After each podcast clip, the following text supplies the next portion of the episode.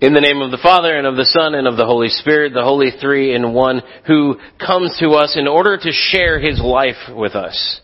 Dear brothers and sisters in Christ, I've been seeing, it seems like a whole lot more of these commercials on at the beginning of the year than what I normally saw them, even though they were kind of out there anyway. And they're all of those Ancestry.com commercials.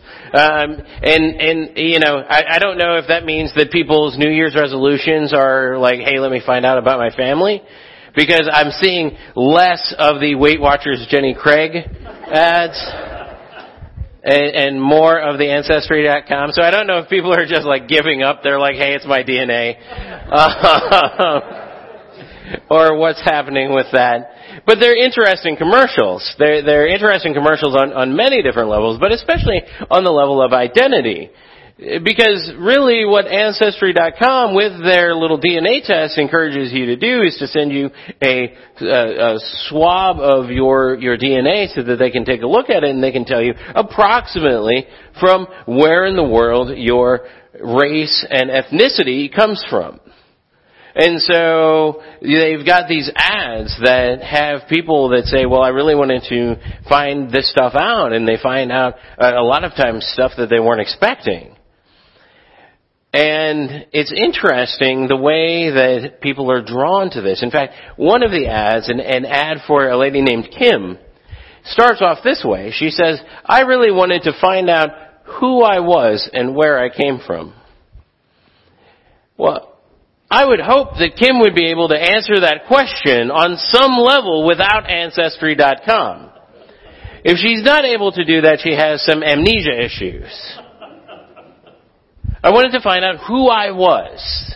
That, that's, that's a big question for us. Isn't it?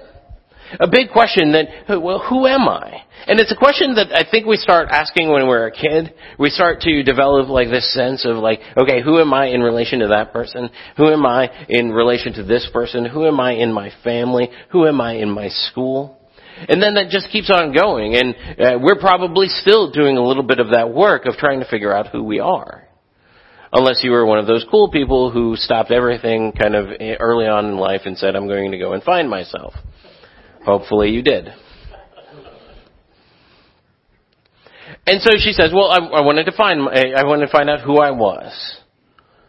And then she said, and where I came from. Which, there, there was kind of this sense that she has there of, well, who you are has something to do with where you've come from. And that's really the big ticket seller for Ancestry.com. Because as you'll find out when you see Kyle's video, Kyle got bamboozled. Kyle grew up thinking that he was a German. He grew up thinking he was a German. He did all of these German things, which uh, involved uh, dancing in lederhosen and all sorts of other stuff that you're like, oh, I I don't know. Um, okay, Kyle. But then Kyle says, well, I, I just wanted to sort of double down, make sure that I'm German. You know, maybe he was thinking about buying a new set of lederhosen and wanted to find out, like, if he should really do that. And so he said, okay, well what I'm going to do is I'm, I'm going to send off my little swab and I'm going to find out who I am. And he comes back and he's not German at all. Uh-oh. You know, so some people in the room would be like, well, he should stop being a Lutheran. I don't know if he was. that, that is complete fallacy, by the way. You don't have to be a German to be a Lutheran.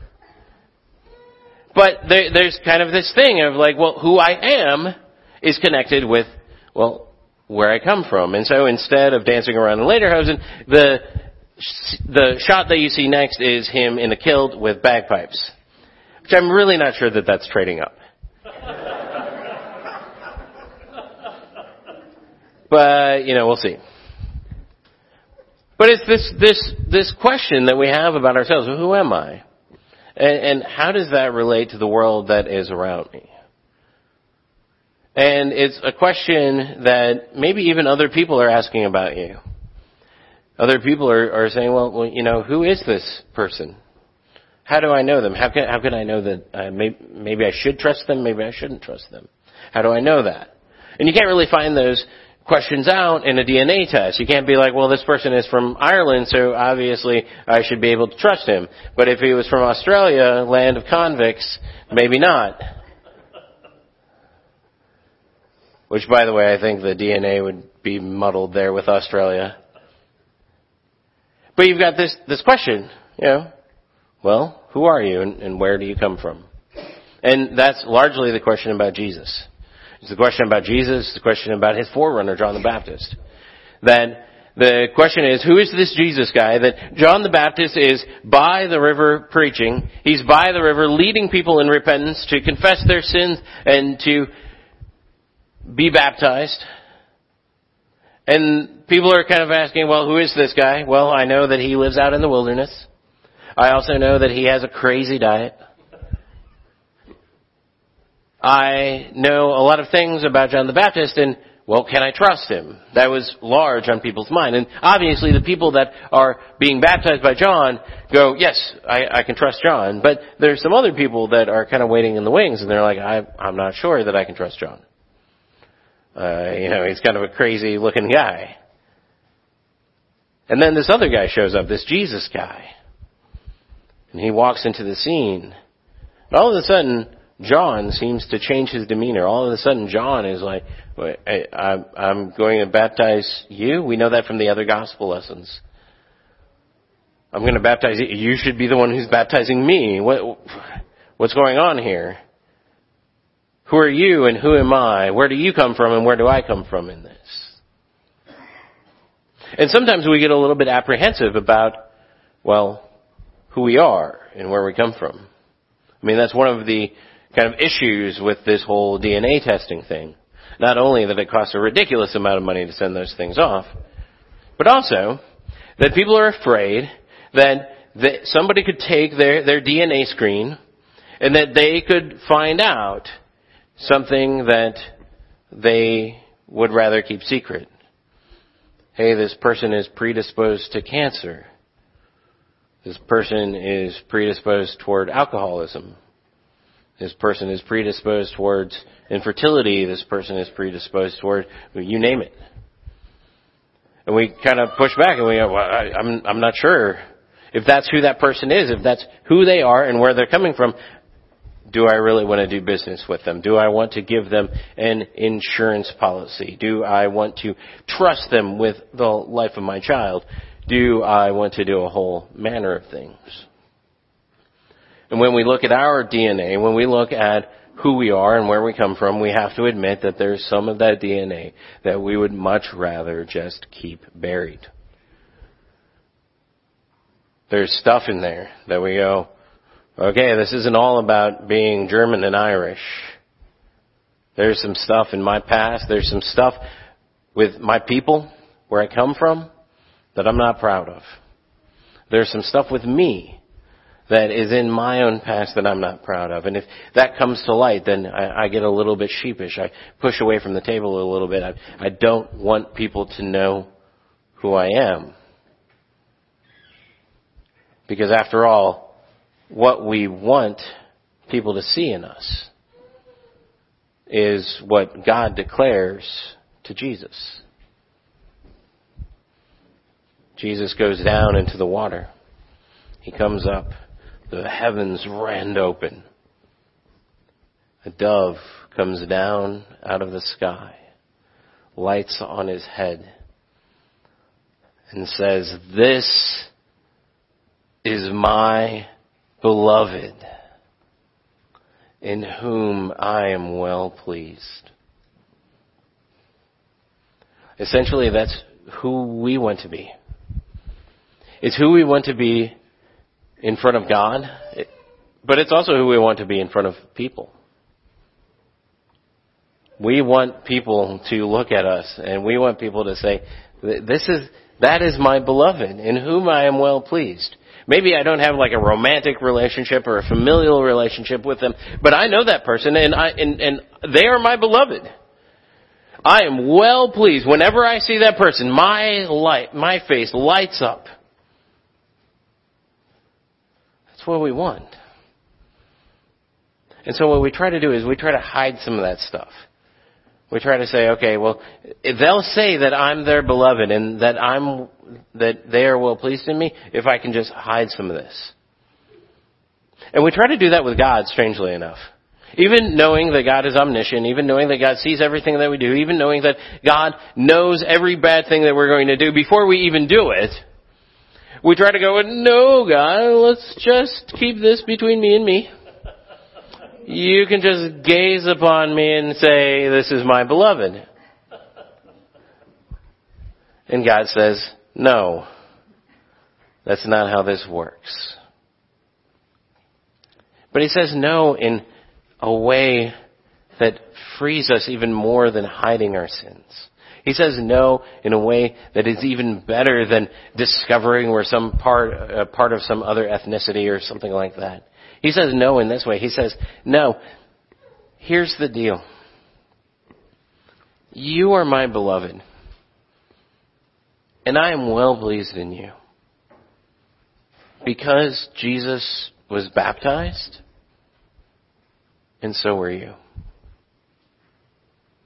Have you ever wondered why John was baptizing in the first place? You know, you, you, you kind of go, well, John, um, you're kind of ahead of the curve here. Um, that's not supposed to happen until Matthew 28. what are you doing, John? Well, what John is doing is he's setting up what baptism even means. What John is doing is he's saying that baptism means this, that because Jesus went down into water, and came back up again and heard the voice of God say, this is my beloved in whom I am well pleased. That when you go down into water, when you are baptized, when you hear those words, I baptize you in the name of the three people who showed up at Jesus' baptism, the Father, the Son, and the Holy Spirit. that that is being said about you. Not because of any DNA that you have. Not because of anything that you've done. Not because of who you are. Not because of where you come from. But because of Him. Because of Jesus and who He is that He is the Savior. Because of Jesus and where He comes from. That He comes from the Father and the Spirit in order to come to this world in order to save us. That is what the good news of baptism is all about. That we're joining Jesus. And that in a strange way, that what happens to us is that we actually get some of Jesus' DNA. That's what this whole body of Christ thing is about. That when we are baptized, it's sort of like God says, hey, let me take some of Jesus' bone marrow, stick it in you it's going to start creating cells. And as those cells start creating, there's going to be a whole new set of genes swimming around in your body. And that whole new set of genes is Jesus' set of genes. That you're going to start behaving like Him.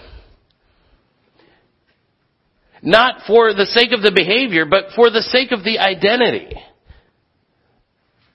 Because God didn't come to this world in order to give you a to-do list. He came to this world in order to change you.